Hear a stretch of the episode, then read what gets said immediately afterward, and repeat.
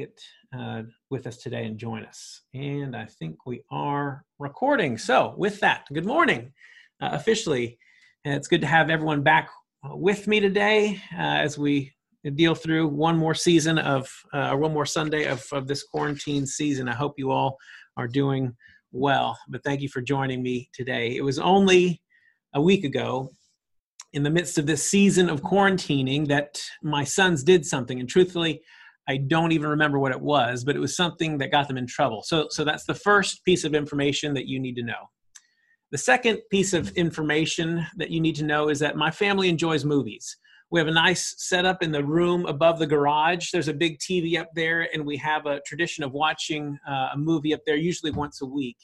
And it's always a big deal on who gets to choose the movie that we're going to watch. There are debates and votes, and ultimately we end up landing on something that, well, three out of four of us would agree upon. Okay, so there's four of us, and so I guess majority rules, uh, and whatever the majority rules, that's that's usually ends up uh, what uh, what we watch, unless of course I overrule it because it's inappropriate or something like that. But anyway, that's that's the basic setup. So there was an animated movie that was released back in 1998. Maybe some of you remember this movie. It was called The Prince of Egypt.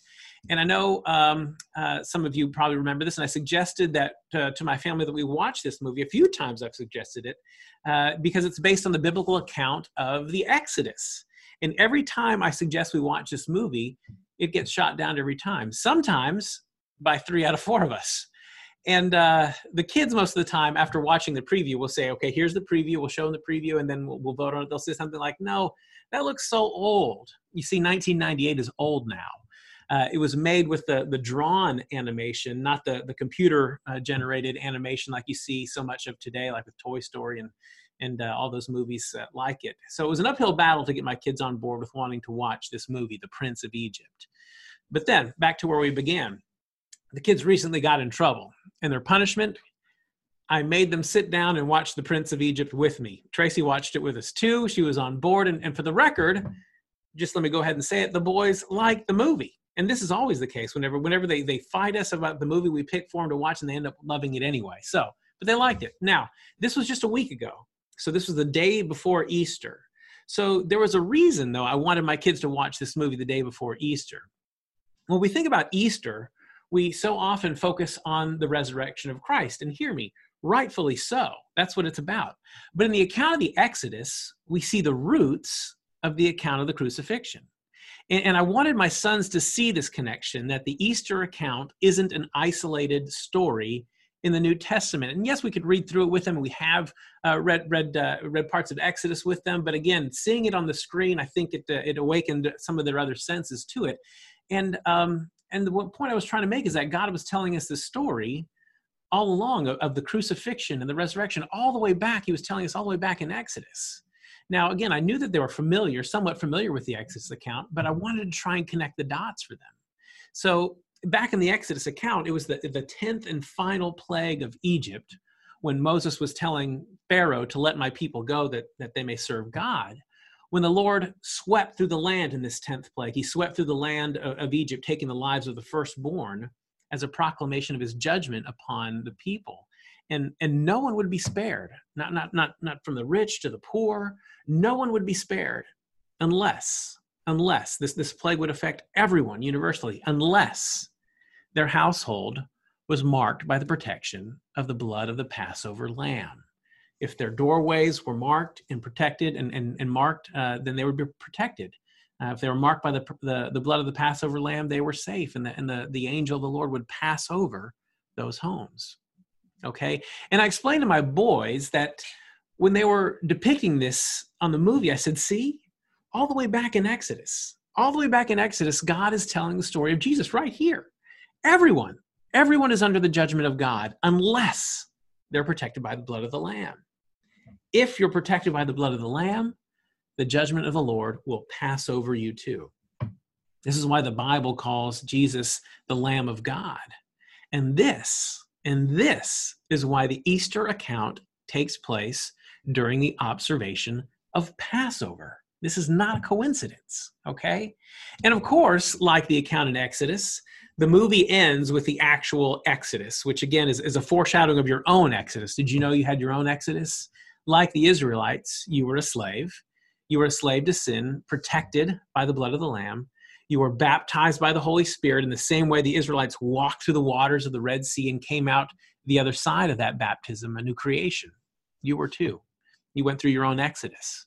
And so this is where I'd like to, to pick up in the Old Testament, having remembered your own exodus. And let's pick up here in the Exodus account and resume the narrative with the Israelites entering in to the promised lands. They, they crossed the Red Sea and now they're on their way to the promised land. In the account in the Bible, the Israelites came out a new creation, no longer slaves to the Egyptians, but they were still sinners and wandered in the desert as a result of their sin. It's very much like you and I, who are a new creation in, in Jesus Christ, but we're still sinners we live in this already not yet tension. The kingdom of God is active and is here now in the hearts of all believers, but we also await the final consummation when Jesus Christ returns. So, so let's pick up um, this account. Let's pick up in this account in the in the Old Testament with the Israelites entering into the promised land. As today we'll take a look at the character of Joshua, as I told you yesterday in uh, in an email. Now, Moses,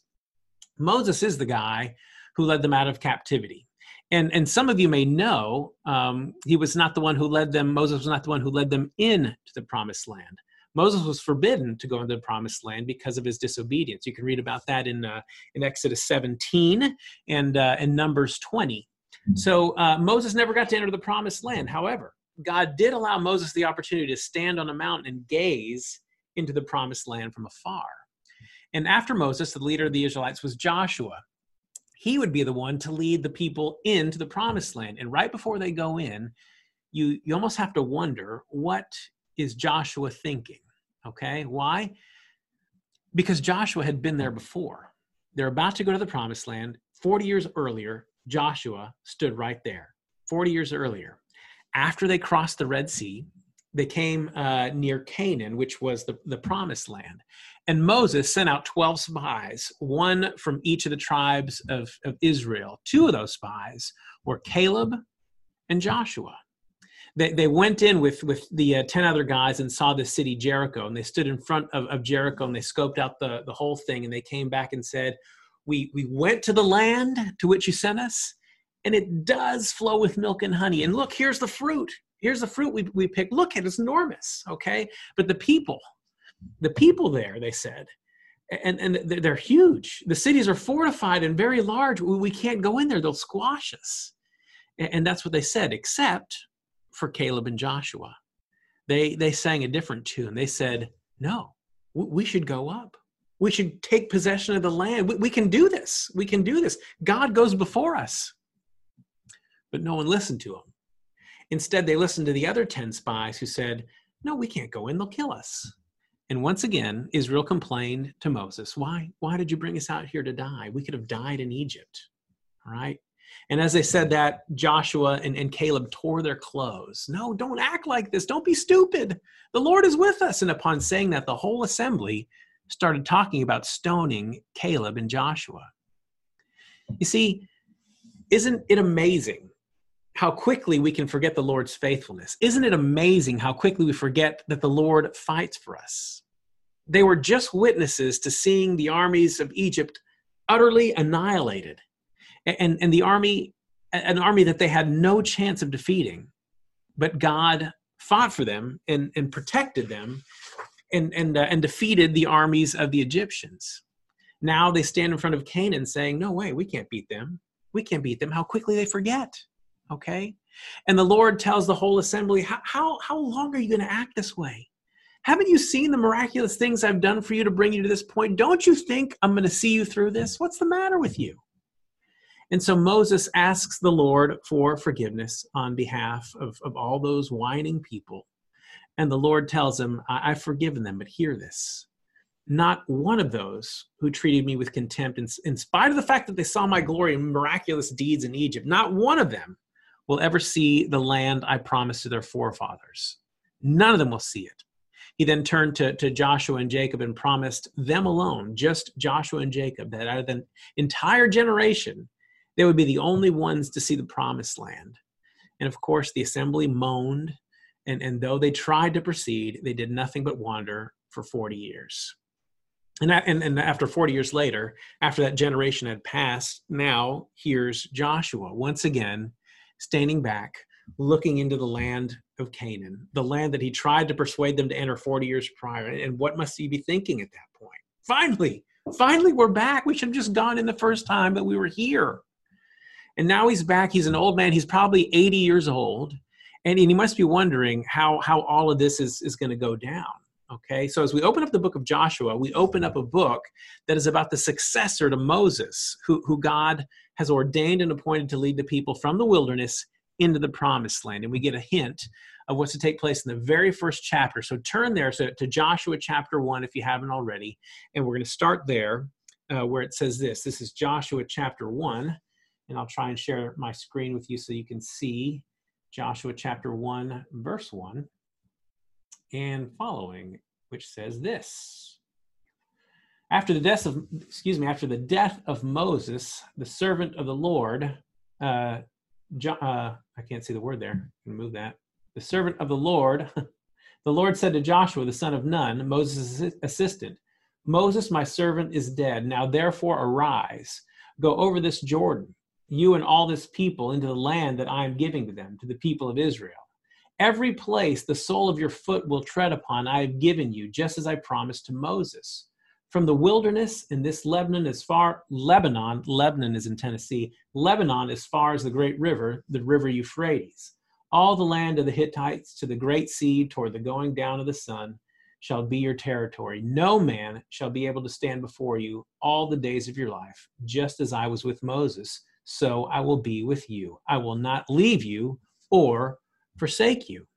Okay, so in the blessing, going back to Abraham, when uh, when God first made His promise uh, to the people, he then uh, to, the, to his people, then uh, to, to Isaac, then to, to Jacob, and every time he restated his promise, he reiterated the fact that that he would be with them.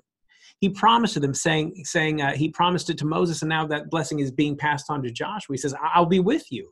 I'm not going to leave you. I'm not going to forsake you. And then he goes on to say this in, in verse 6 and following. This is Joshua 1 6 and following. Be strong and courageous, for you shall cause this people to inherit the land that I swore to their fathers to give them. Only be strong and very courageous, being careful to do all uh, the law that Moses, my servant, commanded you. Do not turn from it to the right hand or to the left, that you may have good success wherever you go. And I love, uh, I love what I love about this command uh, to Joshua. Let me come back here. What I loved uh, about this command to Joshua is uh, something you see throughout the scriptures. And you'll hear Bible teachers refer to it as the indicative and the imperative. And, and this is what this means God never gives you a command, an imperative, without reminding you of, of who He is and what He's done or promised you. And, and here's what that does He says, You're going to inherit the land that I swore to you. I'm going to give it to you just like I promised you. That's the indicative. And then he says, Be careful to do according to the law that Moses, my servant, commanded you. That's the imperative, okay, the command. But do you see, the command only comes after the promise or the reminder of what God has done and who He is. Uh, in other words, and, and this is and this is still true today, the commands that He gives you are made in light of what He's already done for you. He's not giving you commands to earn His favor. You already have His favor. Okay, we don't obey God to, to earn his favor. We already have the favor of Christ.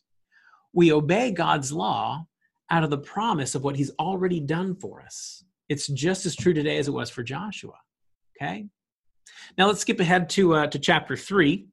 And uh, this is the point where Joshua is about to cross into the waters of the Jordan, uh, which is a scene very reminiscent of, of Moses and the Exodus.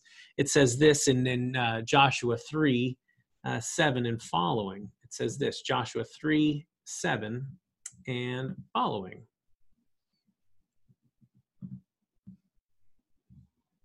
The Lord said to Joshua, Today I will begin to exalt you in the sight of all Israel, that they may know that as was with Moses, so I will be with you. And as for you, Command the priests who bear the Ark of the Covenant, when you come to the brink of the waters of the Jordan, you shall stand in the Jordan.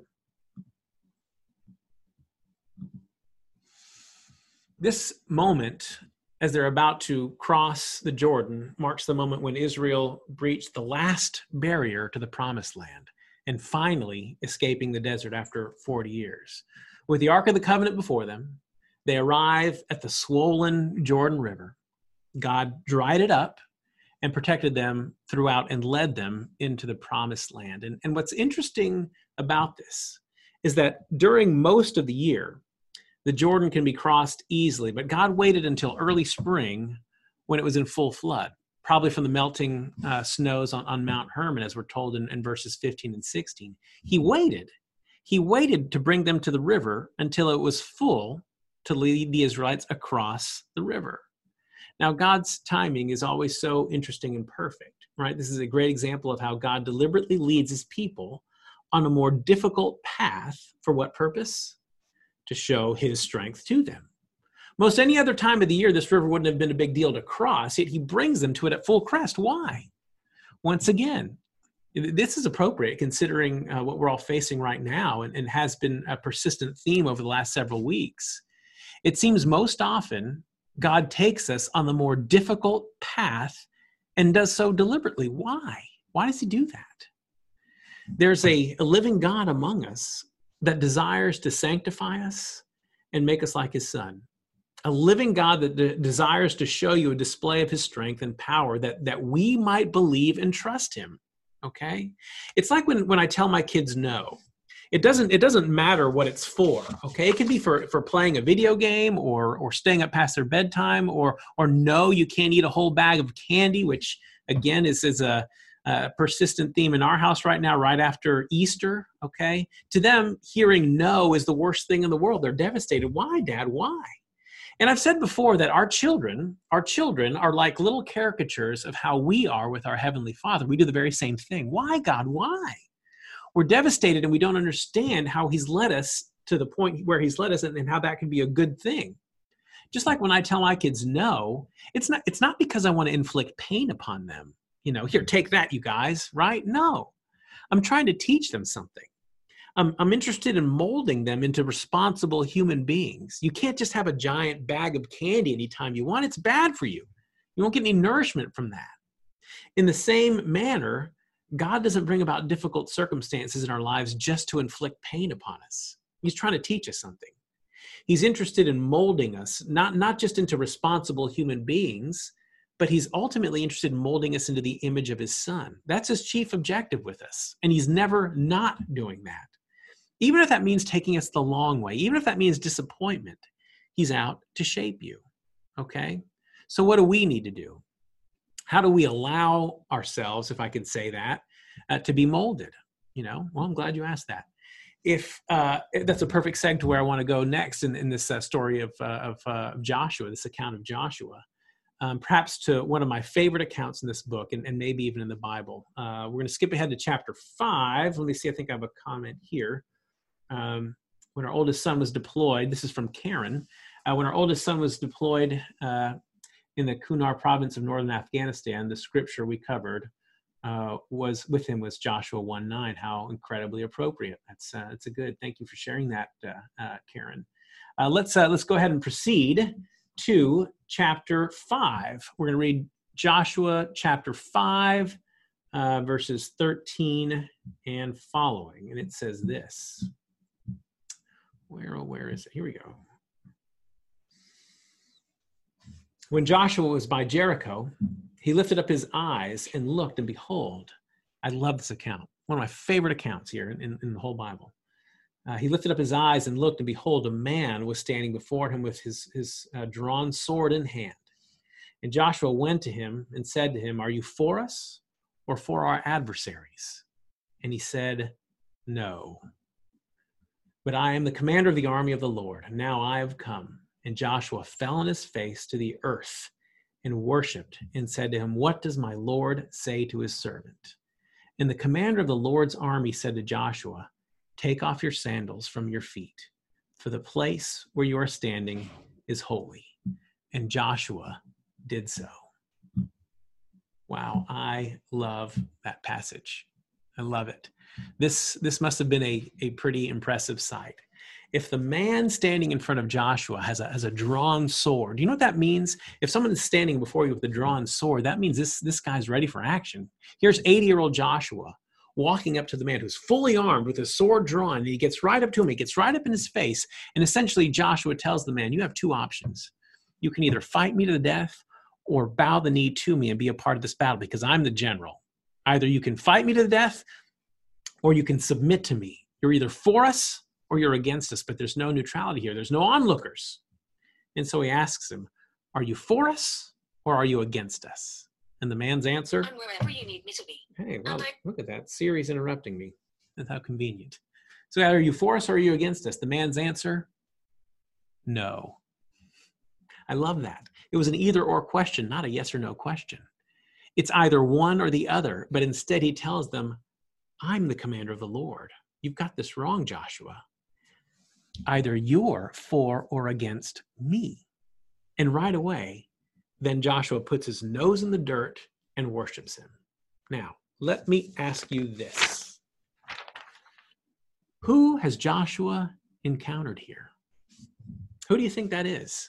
I suppose we could open it up to the floor in, in the, the virtual floor and see if anyone wants to um, take a shot. Who is jo- just easy answer here?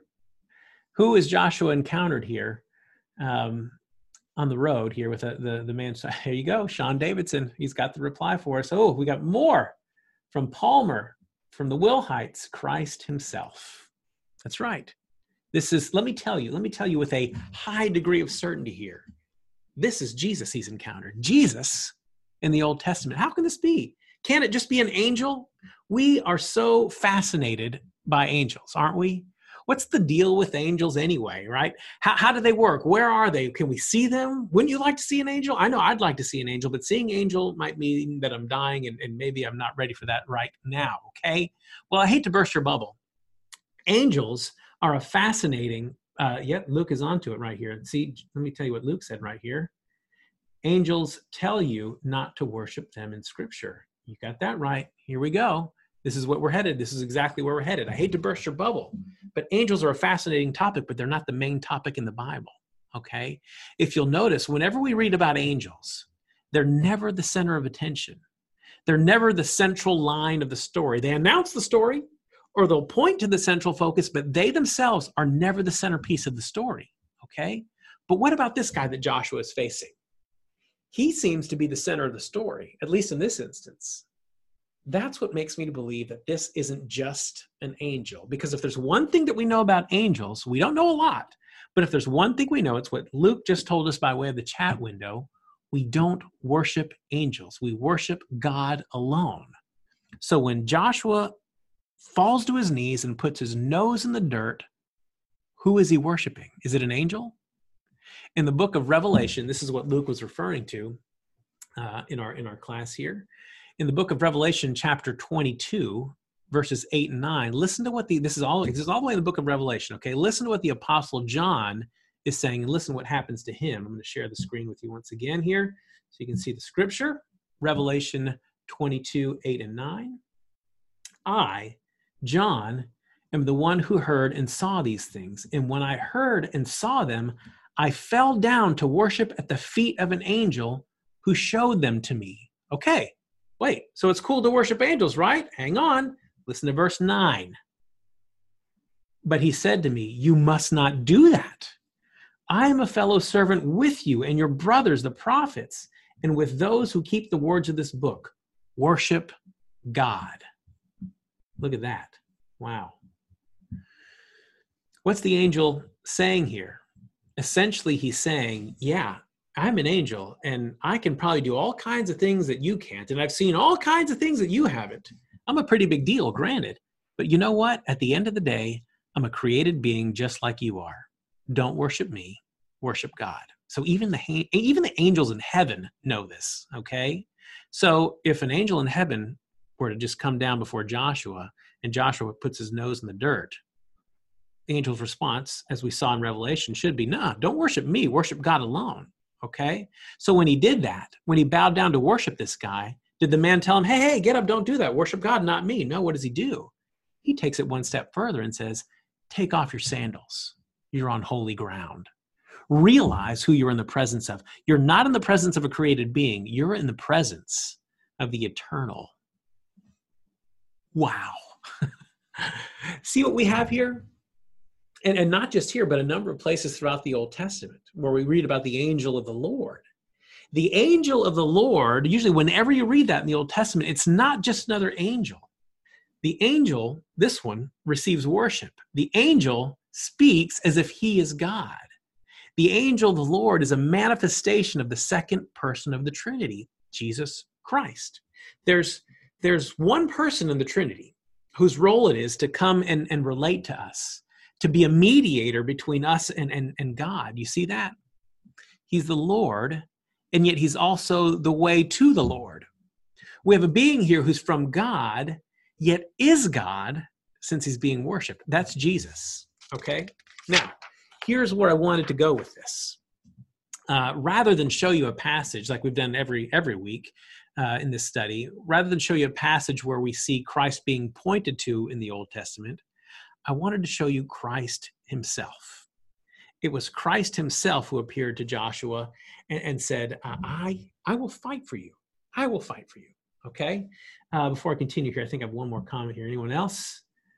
uh, I note the same type of encounter Moses had with the Lord in the burning bush. Moses was asked to remove your sandals. Exactly right. Exactly right. Remove your sandals, uh, and for your standing on holy ground. Furthermore, implying the presence of the Lord. Exactly right, Christy. That's exactly it. And isn't it isn't it interesting that we know we really we don't we don't argue that when we see the the, the manifestation of, of Moses there before the burning bush that that's God. He's talking to God, a manifestation of God, and he says, "Take your your shoes off. You're on holy ground." Same thing that this angel, Jesus, asks of Joshua take your sandals off. You're on holy ground. You know why? Because you're in the presence of the eternal. Okay, so this is not just another angel, this is Christ himself. Okay, and as I said, here's, here's where I wanted to go with this. Uh, great observation, uh, Christy. Now, here's where I want to go. With this rather than show you a passage, I want to show you uh, uh not just pointing to the old, te- pointing to Jesus in the, uh, not just showing you a passage where we see pointers to the New Testament. I wanted to show you Jesus himself in the Old Testament, okay? Because here's the reality. Here's the reality. The 10 spies that stood outside this place and said, "No way, we can't do it. We'll get we'll get squashed." Okay, they're absolutely right. They were right. They were absolutely right. If they assessed that they were that they that these were just just released slaves with no education or training, no uh, no no equipment for battle, they were right. And if they addressed, uh, or excuse me, if they assessed that they had no military might or ability, they were right. If they assessed that their adversary was bigger than they were, they were right. And, and I believe the Lord wanted them to know and understand those things. I believe the Lord wanted them to realize their weakness. And if that's the case, then what was the problem? Their problem was they didn't understand this. This is from Second Corinthians 12, verse 9. 2 Corinthians 12 9, which says this. But he said to me, My grace is sufficient for you, for my power is made perfect in weakness. Therefore, I will boast all the more gladly of my weakness, weaknesses, so that the power of Christ may rest upon me. It's what Saul and all of his kingdom didn't realize when they faced the mighty Goliath. When we are weak, we have no one to rely upon but God our Savior. When the Israelites were, were boxed in between the Red Sea and Pharaoh's army, they didn't realize when we are weak, we have no one to rely upon but God our Savior when the 10 spies looked upon the land that the Lord promised them, yes, they were outnumbered. Yes, they were outsized. Yes, they were tremendous at a tremendous disadvantage. Yes, they were weaker than their adversary. But do you know what? When we are weak, we have no one to rely upon but God our Savior. What, uh, what kind of person are you when it comes to reading instructions? If you buy something that requires assembly, are you the type of person to just start putting stuff together? or do you open up the instructions, lay everything out, and start on instruction 1A? I think my instinct, my natural instinct, is to say, uh, I don't, I don't need these instructions. I think I get the gist of it. Pretty smart guy. I think I can figure it out. I think that's my natural instinct to be like that. Okay, but I'm no longer that way. You know why? In my youth, in my youth, when I was younger, I was the type of person to just start putting something together, thinking I was smarter than I actually was, not needing to follow the instructions. But then after a while, after one too many instances where I'd have to, to go back and undo whatever I did to then follow the instructions, I just decided, you know what? I'm going to be the kind of person from now on who follows the instructions, whether I think I need to or not. It's just the way I arrived at this place, not on purpose, but because I was forced into this this uh, uh, this mindset. And I think that's how the Lord treats us too. I think He allows us to wallow in ignorance sometimes allow us to, to wallow in what we think we know until we reach a point where we say, you know what? I think I need help. You see, for the Christian, weakness isn't a weakness. It's a place our Lord brings us so that we realize we are 100% dependent upon His strength, not our own. Okay? So, and here's the other thing that I wanted us to grasp about this account. All right? Not just that uh, uh, in our weakness we are strong. That's that's the pattern of Christ. That's the pattern of our whole entire faith. Okay, but here's the other thing I want us to grasp about, about this account. Something we often fail to recognize, and that is Jesus is holy. Jesus is holy. I have one more comment here. I think uh, uh, Aaron and Rosemary said something here. I think it's interesting that the man, Jesus, clothed in the flesh, does not have any other descriptors is a man that has no special beauty or form that we should desire him. The description in Isaiah. That's right. That's a good observation. Uh, this man that we see that Joshua encountering here, it just says it's a man. It's just a man armed for battle, sword in the hand. No other, no other major description uh, description of him. Just as as uh, as Aaron and Rosemarie point out here, that it's a man with no special beauty or form that we should desire him. Just exactly as the description in Isaiah. Okay, uh, and with that, with that. So yes, and, and that's also pointing to weakness and strength. It wasn't that, you know, when, when the Lord came, he didn't come in such a way that, oh my goodness, it's a warrior. Let's all follow him. No, he's the son of a carpenter. Okay. He lived most of his life as a poor person. When he finally came into Jerusalem, he came in on a donkey. Okay. Not with an army of, of, of, of chariots and horses and, and armor. He came in in weakness. This is the pattern of our Lord. So that's the first thing we realize here weakness and strength weakness weakness uh, uh, excuse me weakness is our, our point of strength okay? Now um, this is something that uh, something else that i want us to recognize about this account and that is that um, in the old testament in particular okay we see this consistent pattern consistent pattern throughout the old testament. Jacob had an encounter with god. He uh, luke taught us about this several weeks back okay? Jacob had an encounter with god and he wrestled with him until god decided to put his hip out of joint. Okay?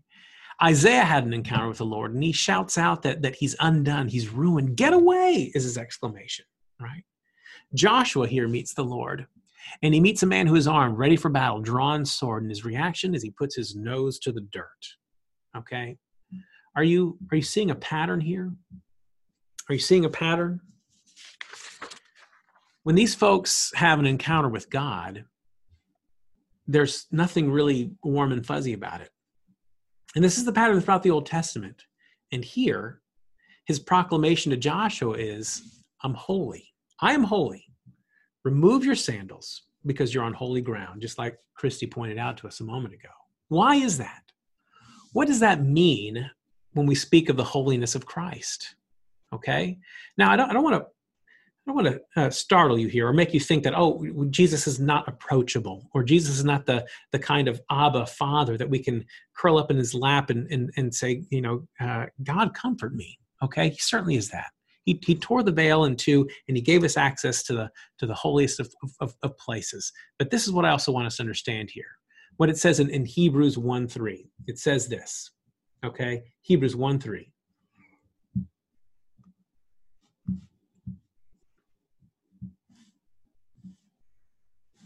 He is the radiance of the glory of God and the exact imprint of his nature, and he upholds the universe by the word of his power. Okay, he upholds the universe by the word of his power. In other words, there's a lot of wisdoms in, in, in, a lot of our wisdom in a lot of our children's songs. He's got the whole world in his hands. Yet, um, how we tend to approach Jesus, we, we tend to go to him with problems. Again, I'm not speaking of, of you, you crying out to him, uh, seeking comfort. Um, I'm speaking more of our mindset of how we approach him with our problems and say, Hey, God, I need your help with this. I need you to fix this. Okay. We, we sometimes have a tendency to approach him with our agenda and we want to know, Hey, God, are you with me? Or are you for me? Or are you against me? And his answer to us, no. Look at the universe. I made the universe. Okay? It's the wrong question. We can't come to God with our agenda. We, we have to realize He's the one with the agenda, He's the one doing the leading. We can't come to Him with conditions. You know, the ones that say, God, I'll follow you if, right? If you come to God with those types of condi- conditions, who's actually calling the shots? Who's actually the one saying, Are you with me or are you against me? Okay? Each one of us, each one of us in our walk with the Lord has to come to a spot where we realize that it's not our place to ask Christ, Are you with me or are you against me? We have to come to the spot where we answer Him when He asks, Are you for me? Or are you against me? Okay, no conditions, no holdbacks. Regardless of the circumstances in which you find yourself, we have to remember that He is holy. He's got the whole universe in His hands. Okay, and me, me, maybe maybe I should just put my nose in the dirt, knees to the ground, and worship Him for who He is and have my will conform to His, not try and have His will conform to mine. And I know that's what our natural tendency to do is, especially when we're we're, we're faced with hardship, especially when we're faced with difficulty or stress. We have a, a, an impression in our minds of how things should go. And God, I know how things should go. So can you get on board? we have to re-gear our mindset to say, God, what are you doing? And make my will conform to yours. Okay. Uh, let's see if there are any thoughts or final questions before we dismiss. We're, we're short on time here. Got a little time before it's time for you to jump over. Uh, uh, let's see, also from Christy, um, it's more. Help us to want to follow your plan, Lord, and surrender, because ultimately, in His plan and His will for our lives, is where we want to be. That's exactly it. That's exactly what I was uh, uh, just wrapping up here with, saying that again, uh, not my will, but yours be done. Christ himself prayed that in the garden. Not my will, but yours. Not my will. Allow my will, my will to be conformed to yours, not the other way around, which is sometimes, if you catch yourself, I do this all the time. I catch myself praying in such a way that I'm asking God to conform his will to mine because I think I know what's up. I think I know what the best is. I think I know what's wise or what's prudent, what's best. But at the end, I, I want to pray so that my will aligns with His and everything that I pray so that my will aligns with His. Okay. Any other thoughts or final comments or questions here? Uh, I have a question about the Jordan. This is from uh, Aaron and Rosemarie was that on purpose to have a second baptism as the prior generation baptized through the Red Sea had passed? I don't think it was. I don't think it was meant to be about. That's a great question. I'll have to maybe you know, do some further reading on that. But I don't think it was meant to be a second baptism, but rather hearken back uh, to to what happened already before. It wasn't. Well, let me put it to you this way: that this is also. I guess maybe we could look at it as, as, a, as a baptism, but not a second baptism, but one that points forward to our true baptism. Let me put it that way. Okay. The, the Red Sea crossing wasn't the baptism, it only pointed forward to the real baptism of the Holy Spirit. In the same way, the Red Sea or the, the Jordan River now is not necessarily hearkening back to the first baptism and saying a second one, but it also harkens forward to the ultimate baptism of the Holy Spirit. Everything in the Old Testament pointing forward to what would eventually happen in, in the New Testament. So that's how I would answer that question. Great question, though. You stumped me for a moment. Uh, any other any other thoughts or comments uh, before we we sign off? If not, once again, I uh, I certainly appreciate you all uh, joining me. And again, once again, I would encourage you uh, after you sign off here, sign on live. uh, for the worship service at, at 10 a.m. And, and again, engage it in such a way that uh, would set your mind in such a way that says, I'm here. I'm at worship. I'm, I'm at worship with, with the body of Christ alongside me, even though we're not technically beside one another. But, uh, but also uh, worship in such a way that uh, puts our mind's attention and our heart's affection on Christ Himself not not on on what we're doing in this moment not in what our will is in this moment but what is he doing in this moment? What is his will for our lives? Where is he taking us? Where is he leading us? Frame your hearts and minds on that thought. Um, and again uh, one more comment here from luke as we dismiss. That goes so well with your hebrews reference in these last days he has shown us he has shown everything in christ in fullness. End of the story. It's christ. The whole Bible from beginning to end. It's Christ. Christ, okay? Uh, let me close this in prayer and then we'll be dismissed. Heavenly Father, we thank you for who you are. We thank you that you do, in fact, hold the universe in your hands. And so, therefore, Father, knowing that, realizing that, understanding that, conform our will to yours and everything that we're, we're doing, everything that we're going through right now, whatever the case may be. Father, conform our will to yours and let us be at peace with that. For you're the sovereign of the universe. Allow us to bow our knee, to put our nose in the dirt and worship you, God alone, thanking you for who you are and that you have brought us in to the holiest of places. We thank you. We love you. Go with us now into worship. We pray this in the name of Christ and for his sake. Amen. Again, thanks for joining me and hope to, to see you somewhat in uh, worship in just a moment. Uh, take care. Have a great week.